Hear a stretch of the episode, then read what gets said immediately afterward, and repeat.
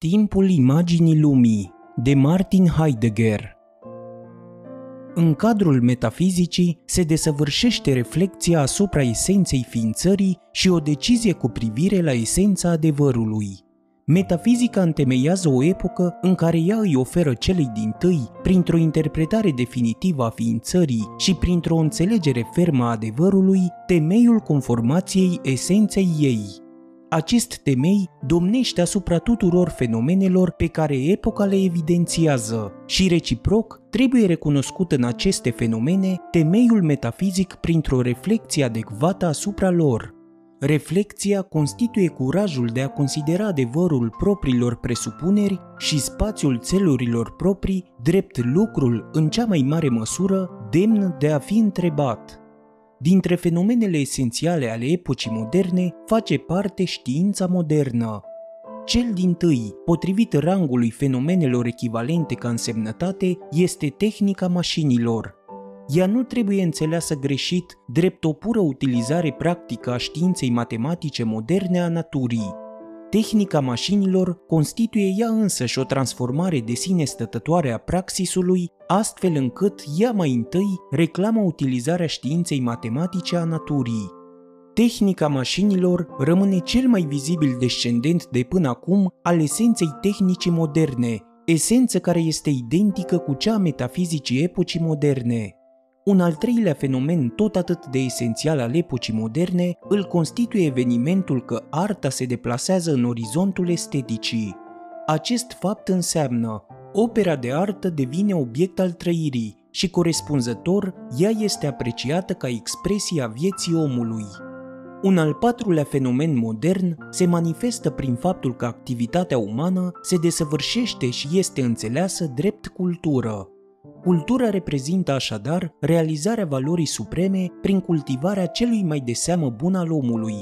În esență, cultura consistă în faptul că o astfel de cultivare se îngrijește la rândul ei de sine și devine astfel politica a culturii. Un al cincilea fenomen al epocii moderne este desacralizarea.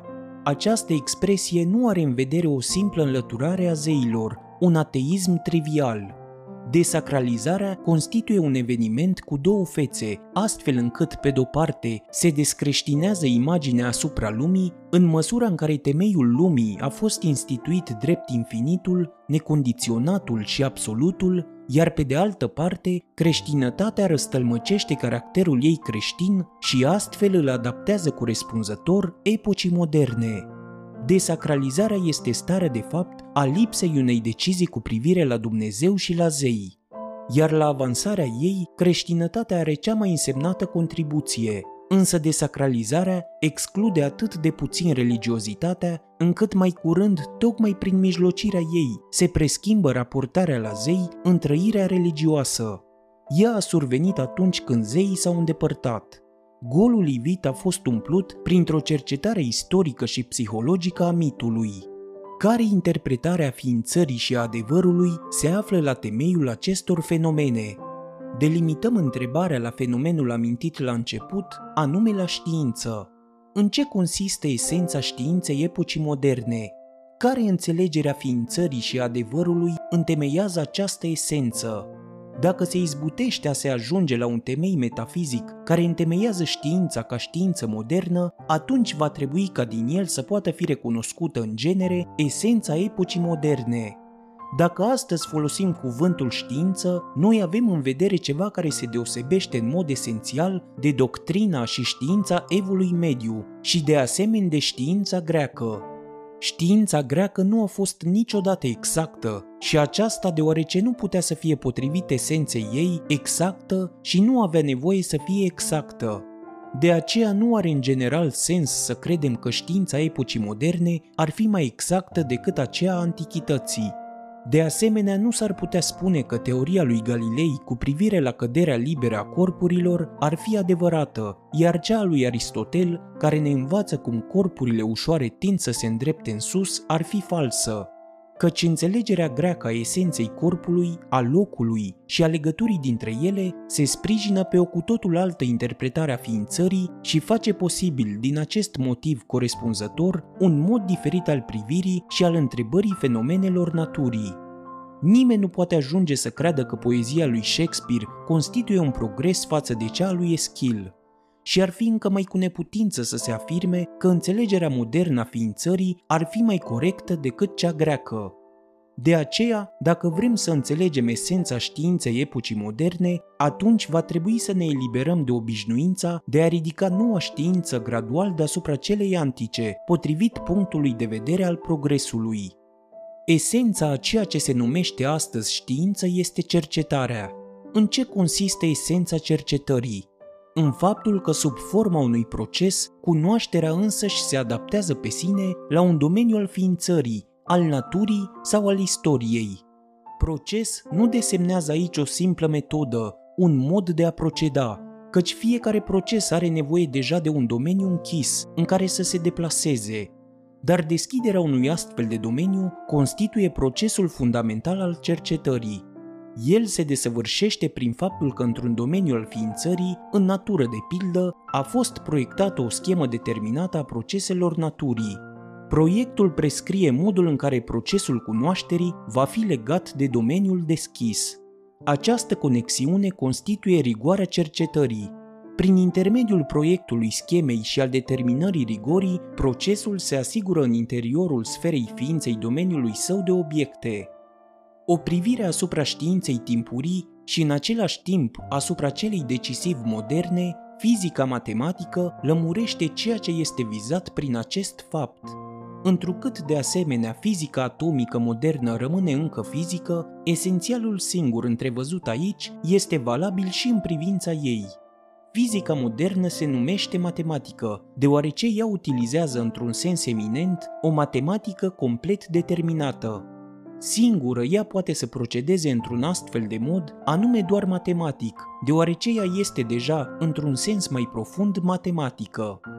Dacă fizica se conturează acum în mod expres ca una matematică, acest lucru înseamnă prin ea și pentru ea a fost constituit anticipat și într-un mod accentuat deja cunoscutul. Această constituire nu privește nimic altceva decât proiectul a ceea ce trebuie să fie natura viitoare pentru cunoașterea urmărită a naturii, puncte de masă privite spațio-temporal în raportul de mișcare unitar. În această din urmă, ca schiță constituită și stabilită a naturii, sunt înscrise între altele următoarele determinări – Mișcarea înseamnă schimbarea locului.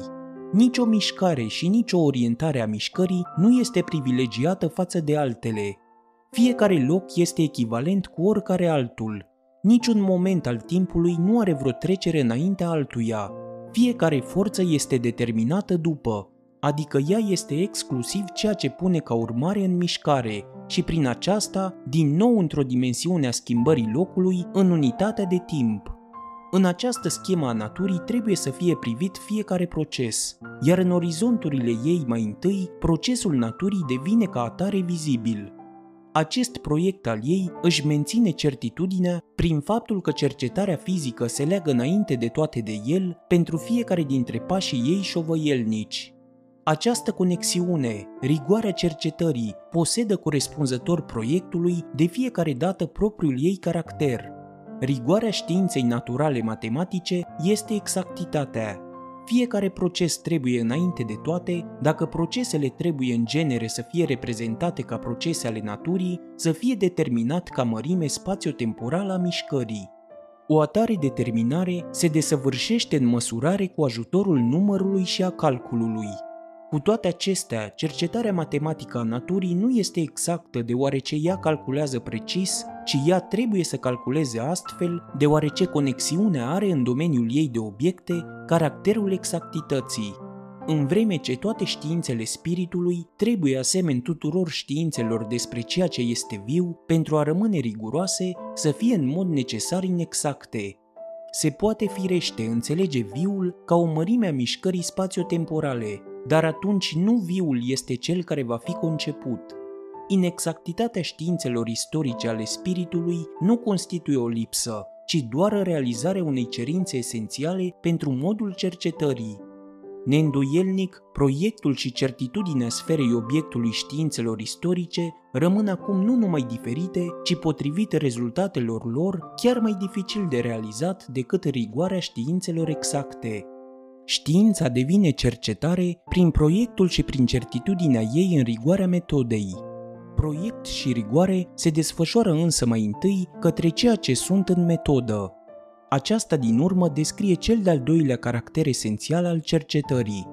Dacă domeniul proiectat trebuie să devină obiectual, atunci el va trebui intersectat cu întreaga multiplicitate a straturilor și împletirilor sale, din acest motiv, proiectul trebuie să aibă privirea liberă pentru caracterul variabil a ceea ce va întâlni. Numai în orizontul mereu altului, propriu variației, se arată abundența particularului a faptelor. Faptele trebuie să devină obiectuale. Procesul trebuie de aceea să reprezinte valabilul în variația sa, să-l oprească în loc și în același chip mișcarea să o lase să fie mișcare, Persistența faptelor și stabilitatea schimbărilor lor ca atare constituie regula. Stabilul variației în necesitatea curgerii constituie legea. În orizontul regulii și al legii mai întâi, faptele ca atare devin ceea ce sunt, anume clare. Cercetarea faptelor în domeniul naturii constituie în sine dispunerea și conservarea regulii și a legii.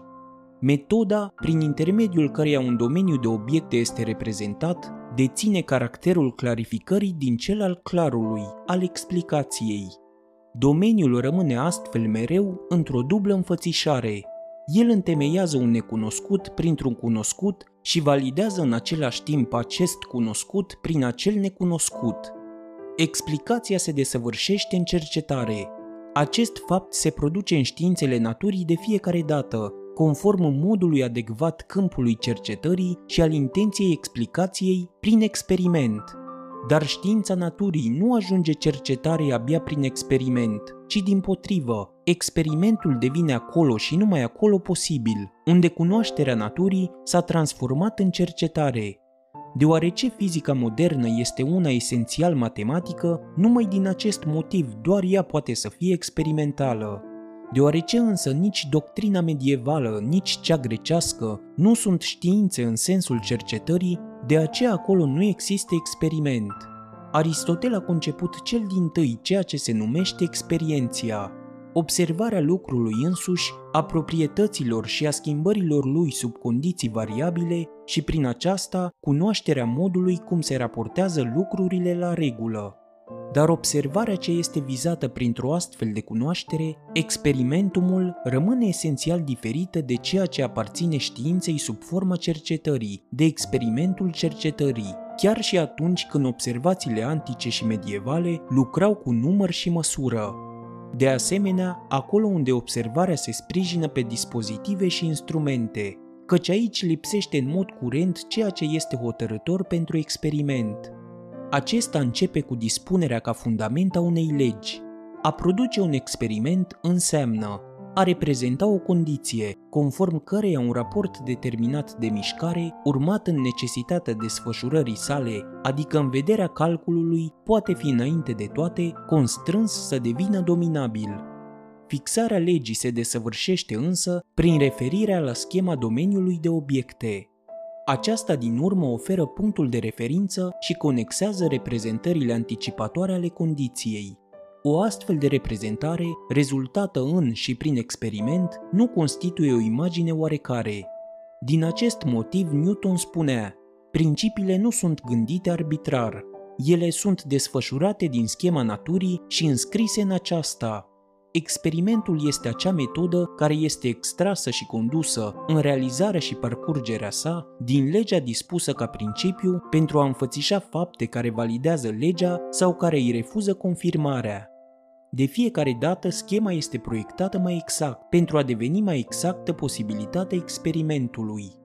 Mult citatul scolastic medieval Bacon nu va putea fi din acest motiv niciodată premergătorul cercetătorului experimentelor moderne, ci el va rămâne exclusiv continuatorul lui Aristotel, căci în această perioadă a fost deplasată prin intermediul creștinismului stăpânirea autentică a adevărului în credință, în luarea drept adevăr a cuvântului scris și în doctrina bisericii, cea mai înaltă cunoaștere și teorie este teologie, ca interpretarea cuvântului divin al revelației care este așternut în scrieri și care a fost vestit prin biserică. Cunoașterea nu este aici cercetare, ci înțelegere corectă a cuvintelor corespunzătoare și a celor rostite de autorități. De aceea se menține în dobândirea cunoașterii nevul mediu dezbaterea cuvintelor și a dogmelor diferitelor autorități prioritare. Experimentul cercetării moderne nu este numai o observare mai precisă din punctul de vedere al gradului și al proporției, ci o metodă, diferită în mod esențial, a păstrării legii în cadrele și în serviciul unui obiect exact al naturii. Experimentului cercetării naturii corespunde, în științele istorice ale spiritului, critica izvoarelor. Acest fapt desemnează aici întregul descoperirii izvoarelor, al trierii, certificării, evaluării, al păstrării și al interpretării. Explicația istorică întemeiată pe critica izvoarelor nu reduce faptele la legi și reguli. De asemenea, ea nu se limitează la o simplă comunicare a faptelor. În științele istorice, metoda țintește în același chip ca și în științele naturii reprezentarea persistentului și dispunerea istoriei ca obiect. Istoria poate să devină obiectivă numai dacă ea este istorie trecută, Persistentul în trecut, acela pe care îl calculează explicația istorică, unul și multiplul istoriei, este întotdeauna deja fostul acolo, altfel spus comparabilul. În compararea statornică a tuturor cu toate, înțelesul a fost evidențiat prin calcul, păstrat și stabilit ca schema istoriei. Numai în măsura în care explicația istorică se lărgește, se va extinde și domeniul cercetării istorice unicul, rarul, simplul, într-un cuvânt, ceea ce este suprem în istorie, nu este niciodată de la sine înțeles, ci rămâne din acest motiv neexplicat. Cercetarea istorică nu contestă supremul în istorie, ci îl explică ca fiind o excepție. În această excepție, supremul este măsurat cu obișnuitul și comunul, nu există o altă explicație istorică atât timp cât explicația desemnează întoarcerea la ceea ce poate fi înțeles și atâta vreme cât disciplina istoriei rămâne cercetare, adică explicație deoarece disciplina istoriei, sub forma cercetării trecutului, s-a proiectat și s-a obiectivat în sensul unei conexiuni explicabile și cuprinzătoare între efecte, tocmai de aceea ea pretinde ca instrument al obiectivării critica izvoarelor, în măsura în care ea se apropie de disciplina istoriei publicisticii, se schimbă unitatea de măsură a acestei critici. Fiecare știință, sub forma cercetării, este întemeiată pe proiectul unui domeniu circumscris de obiecte și din acest motiv în mod necesar o știință unică. Ea trebuie să se contureze în desfășurarea proiectului prin metoda ei asupra unui câmp determinat al explorării. Această particularizare nu constituie însă nicăieri numai inevitabilul fenomen secundar al necuprinderii sporite a rezultatelor cercetării. Ea nu este numai un rest necesar, ci necesitatea esențială a științei sub forma cercetării. Specializarea nu este urmarea, ci temeiul progresului tuturor cercetărilor. Ea nu se diseminează prin metoda ei într-o explorare oarecare pentru a se pierde în ea. Aceasta deoarece știința modernă a fost determinată printr-un al treilea eveniment fundamental, organizarea. Prin ea a fost înțeles acel fenomen prin care o știință, fie că ea este una a naturii sau a spiritului, reclamă astăzi, înainte de toate, privirea corectă a unei științe în măsura în care ea s-a dovedit capabilă de a fi realizată într-un institut. Prin ea însăși, cercetarea nu este organizare, deoarece activitatea ei a fost desăvârșită în institute, ci din potrivă, Institutele sunt necesare deoarece știința posedă în sine, sub forma cercetării, caracterul organizării. Metoda prin care a fost obținut domeniul unic de obiecte nu adună singură rezultate. Mai curând ea însăși se adaptează abia cu ajutorul rezultatelor unui nou proces.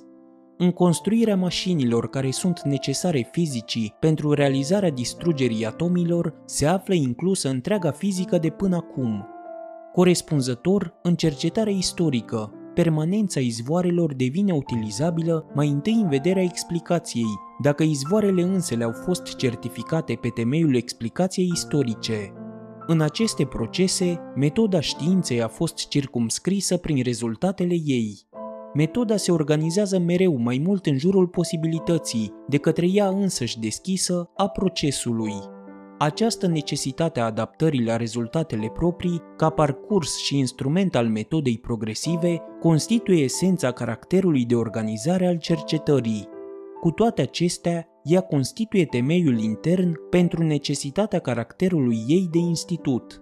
Prin organizare, proiectul domeniului de obiecte a fost constituit mai întâi în ființare, toate adaptările ce au înlesnit reunirea planificabilă a tipurilor de metodă care reclamă verificarea alternativă și comunicarea rezultatelor și care reglează schimburile forțelor de muncă nu sunt nicăieri ca dispoziții, doar urmările exterioare ale faptului că activitatea cercetării se extinde și se ramifică ele devin mai curând semnul venit de departe și în continuare încă neînțeles al faptului că știința modernă începe să pășească într-o perioadă hotărătoare a istoriei ei. Acum, pentru prima oară, ea concepe posesiunea din propria și deplina ei esență. Ce anume prevalează în extinderea și consolidarea caracterului de institut al științelor, nimic altceva decât pregătirea priorității metodei înaintea ființării, obiectivată în timpul cercetării.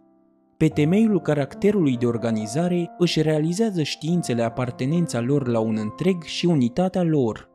Din acest motiv, o cercetare istorică sau arheologică, organizată conform institutului, se află în mod esențial mai aproape de o cercetare fizică, ordonată în mod corespunzător, decât o disciplină a facultății ei proprii de știința spiritului, care a rămas cantonată într-o simplă erudiție. Desfășurarea decisivă a caracterului de organizare al științei epocii moderne determină din acest motiv și un alt efect în privința omului, Cărturarul dispare, el a fost înlocuit prin cercetător, care se află sub dominarea cercetării. Aceasta din urmă și nu datorită vreunei erudiții, oferă activității sale aerul pătrunzător. Cercetătorul nu mai are nevoie acasă de o bibliotecă, el este permanent pe drum deasupra ei. El discută la conferințe și se informează la congrese. El se leagă prin lucrări de editori aceștia sunt cei care determină acum ce fel de cărți trebuie scrise. Cercetătorul stăruie în mod necesar în orizontul fizionomiei esențiale a tehnicianului, într-un sens esențial. Astfel, el rămâne capabil de a acționa și anume în sensul epocii sale, adică eficace. Pe lângă acest fapt, el poate rămâne încă o vreme și în câteva locuri romanticul devenit inconsistent și gol al învățăturii și al universității. Caracterul eficient al unității și prin acest fapt realitatea universității nu se epuizează cu toate acestea în ea însăși, deoarece apropiată și adăpostită de ea se află puterea spirituală a unificării originare a științelor.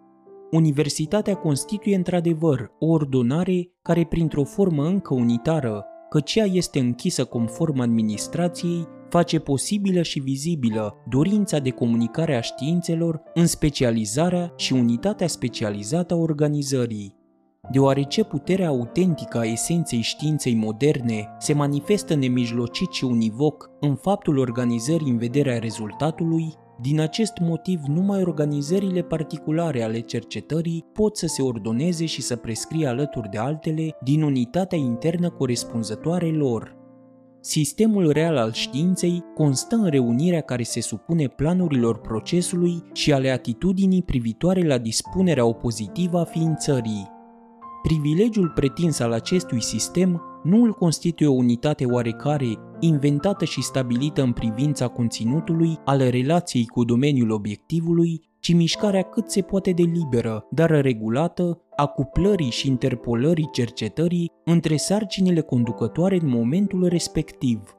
Cu cât știința se izolează într-un mod mai exclusiv, într-o exercitare și dominare de plină a fazelor ei de lucru, cu atât ea se deplasează de asemenea, încă mai eliberată de iluzia acestei organizări, în institute separate și în școli profesionale de cercetare, pentru ca științele să dobândească astfel mai irezistibil desăvârșirea esenței lor moderne, iar cu atât mai necondiționat știința și cercetătorul au intenții serioase în privința formei moderne a esenței ei, pentru ca ea însăși să devină astfel mai univocă și pentru a putea să se pregătească mai nemijlocit pentru nevoile curente și pentru a putea de asemenea să se retragă de nimeni reținută în banalitatea publică a fiecarei activități exercitate doar în folosul comun.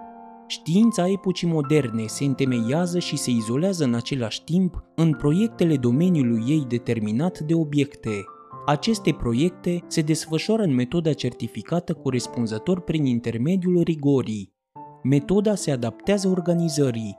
Proiect și rigoare, metodă și organizare se pretind reciproc și alcătuiesc esența științei epocii moderne, transformând-o în cercetare, reflectăm asupra esenței științei epocii moderne pentru a recunoaște în ea temeiul metafizic. Care interpretarea ființării și care concept al adevărului întemeiază faptul că știința devine cercetare? Cunoașterea, sub forma cercetării, dispune de ființare pentru felul cum și pentru măsura în care ea poate deveni accesibilă reprezentării. Cercetarea dispune de ființare dacă aceasta din urmă poate fi calculată în prealabil în desfășurarea ei viitoare sau socotită ulterior ca trecut. Astfel, natura este fixată în calculul prealabil, iar istoria în calculul ulterior. Natură și istorie devin un obiect al reprezentării explicative. Ea calculează natura și socotește cu istoria. Numai ceea ce a devenit obiect într-o astfel de formă este considerat ca ființând.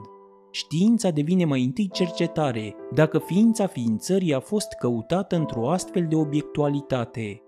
Această obiectualizare a ființării se desăvârșește în cadrul unei dispuneri prealabile care țintește să aducă fiecare ființare înaintea sa, astfel încât omul calculator al ființării să poată fi asigurat, ori altfel spus, certificat. Știința, sub forma cercetării, apare mai întâi atunci și numai atunci când adevărul se transformă în certitudinea reprezentării. Pentru întâia oară, ființarea a fost determinată ca obiectualitatea reprezentării și adevărul ca certitudinea reprezentării, în metafizica lui Descartes. Titlul principalei sale opere este Meditația asupra filozofiei prime, Întreaga metafizică modernă, închisă odată cu Nietzsche, se menține în interpretarea inițiată de către Descartes a ființării și a adevărului. Dacă știința, sub forma cercetării, constituie un fenomen esențial al epocii moderne, atunci va trebui ca temeiul metafizic al cercetării să determine în genere mai întâi și de aici înainte esența epocii moderne, ea poate fi surprinsă în eliberarea omului de legăturile medievale prin faptul că el se eliberează sieși. Dar această caracterizare corectă rămâne totuși în plan secundar.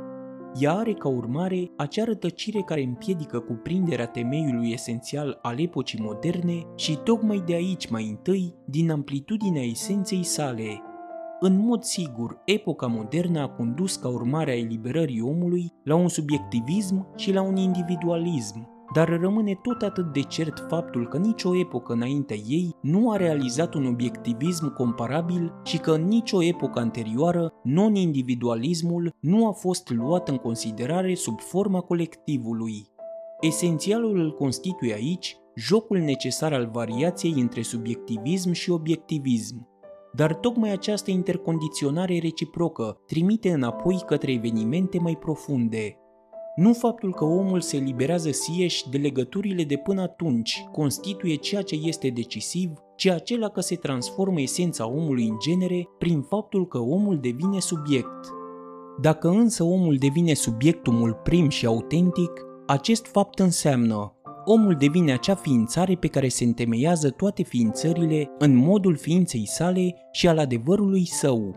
Omul devine un mijloc de raportare al ființării ca atare, lucru care nu este însă posibil decât dacă se transformă conceperea ființei în întregul ei. Prin ce anume se manifestă această transformare? Ce constituie ea potrivit esenței epocii moderne? Dacă reflectăm asupra epocii moderne, ne vom întreba privitor la imaginea lumii propriei ei. Noi o caracterizăm pe aceasta din urmă printr-o ridicare împotriva imaginii lumii proprii evului mediu și lumii antice. Totuși, de ce pentru interpretarea unei epoci istorice ne punem întrebarea privitoare la imaginea lumii? Deține fiecare epocă istorică o imagine a lumii și anume datorită faptului că ea se străduie în acel moment pentru conturarea propriei imagini a lumii? Sau aceasta constituie deja și în mod exclusiv modul modern al reprezentării, anume acela de a ne întreba privitor la imaginea lumii? Ce este aceasta, o imagine a lumii? Firește, o imagine despre lume. Dar ce înseamnă aici lume? Și ce se cheamă aici imagine? Lumea este aici o determinare a ființării în întregul ei. Numele nu este mărginit la cosmos, la natură. Lumii îi aparține de asemenea istoria. Totuși ele însele, natura și istoria, ori amândouă în împletirea lor cuprinzătoare și înălțătoare, nu pot plăzmui lumea. În această caracterizare este vizat atât temeiul lumii, așa cum în aceeași măsură este gândită și raportarea sa la lume. În privința cuvântului imagine, el trimite imediat cu gândul la reproducerea a ceva. Corespunzător, imaginea lumii ar fi oarecum un tablou al ființării în întregul ei. Totuși, imaginea lumii spune ceva mai mult. Avem în vedere prin ea lumea însăși, ființarea în întreg, așa cum este ea pentru noi, decisivă și obligatorie. Imaginea nu exprimă nicio copie, ci acel lucru care se aude în vorbirea comună. Avem despre ceva o imagine. Aceasta vrea să spună, lucrul însuși se află astfel, așa cum el se află pentru noi în fața noastră. A avea despre ceva o imagine înseamnă Ființarea însăși, în felul în care ea se raportează la imagine, în felul cum se află dispusă în fața ei, se deține în prealabil pe sine în mod permanent. Dar încă lipsește o determinare esențială pentru esența imaginii. Avem despre ceva o imagine, exprimă nu numai faptul că ființarea ne este în genere reprezentată, ci și faptul că ea, în tot ceea ce ține și are legătură cu ea, se află în fața noastră ca sistem.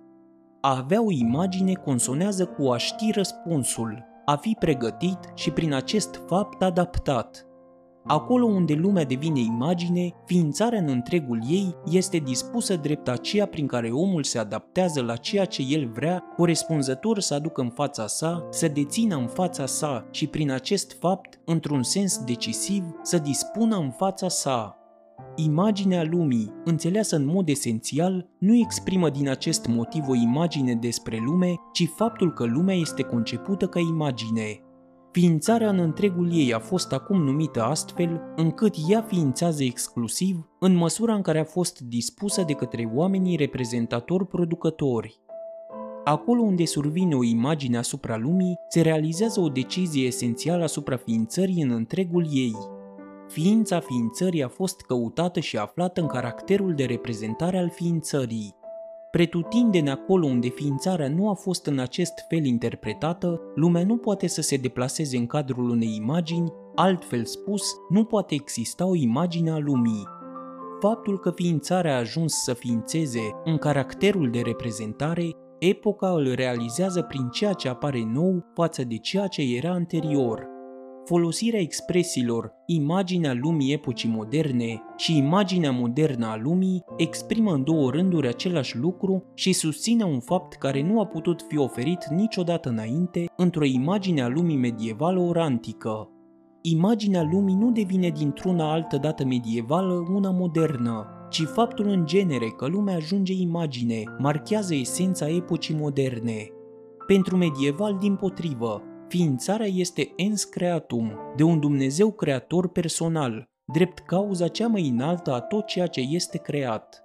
A fi ființare înseamnă aici, a aparține de fiecare dată unei trepte determinate în ordinea creaturilor și a corespunde astfel drept cauzat cauzei creatoare, Nicăieri așadar, ființa ființării nu constituie aici obiectul dispus înaintea omului, în al cărui domeniu de decizie și dispunere este așezat, pentru că în acest fel doar el să ființeze. Dacă ești un pasionat de cărți audio și dorești să asculți cele mai bune și interesante cărți ale marilor scriitori ai literaturii universale, atunci canalul meu de YouTube este exact ceea ce cauți. Pe universul cărților audio găsiți o colecție impresionantă de lecturi filozofice, audiobook-uri și poezii, dacă ești un iubitor al cărților clasice și dorești să faci parte din comunitatea acestui canal, te invit să te abonezi și să apeși clopoțelul de notificare pentru a fi mereu la curent cu cele mai recente episoade. Dacă ai prieteni care ar putea fi interesați de aceste cărți audio, nu ezita să distribui videoclipurile care ți-au plăcut. Iar dacă ai un blog sau un cont de social media, poți împărtăși linkuri către videoclipurile canalului. Dacă doriți să susțineți acest canal, vă invit să lăsați comentarii și feedback în secțiunea de comentarii de sub videoclipuri și să faceți o donație apăsând pe linkurile din descriere. Să ne unim forțele și să împărtășim bucuria de a asculta cărți audio cu toată lumea.